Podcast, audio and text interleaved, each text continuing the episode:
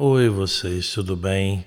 Meu nome é Silas Esteves, eu sou pastor há mais de 40 anos e gostaria de compartilhar com vocês um fado bastante específico que o Espírito Santo colocou no meu coração, que é o fato de que os nós, os cristãos, estamos precisando de um encontro diário com o amor de Deus. Nós chamamos de Bethesda esse podcast porque uh, existe uma passagem maravilhosa em João capítulo 5, quando Jesus cura um paralítico que estava aguardando o mover das águas pelos anjos há 38 anos, mas ele não conseguia chegar nas águas.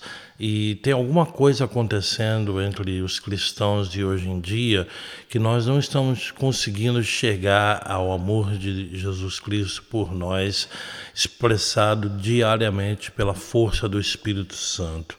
Por isso eu gostaria de usar esse canal de comunicação, até porque a palavra Bethesda ela vem do hebraico uh, Beit Hesed, é casa do amor incondicional de Deus, e que fosse um momento de cura para os nossos corações e que o Senhor pudesse ser fiel, e Ele é fiel para trazer a todos nós essa cura. No, na oração linda de Jesus, de João capítulo 17, quando ele pede ao Pai que todos nós sejamos um, como eles são um, ele termina essa oração dizendo que eu, eu, lhes dei a conhecer o teu nome e continuarei a fazê-lo para que o amor com que me amaste esteja neles e eu esteja neles também.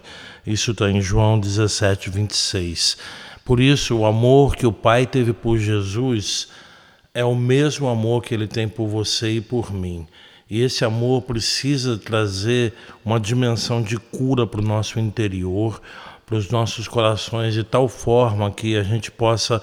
Uh, ter uma transformação linda em nossas vidas e evidenciando o amor que Jesus tem por todos os seres humanos. E eu gostaria de usar esse canal para comunicar as experiências, as palavras que o Senhor nos deu durante esses anos todos, a busca de ajudar todas as pessoas que estão precisando disso. Eu sinto que o cristianismo está no poço de Betesda sem conseguir chegar às águas que se movem pela ação dos anjos. E eu creio que, de alguma forma, juntos nós podemos uh, encontrar essa cura pela força pelo poder, pela unção do Espírito Santo.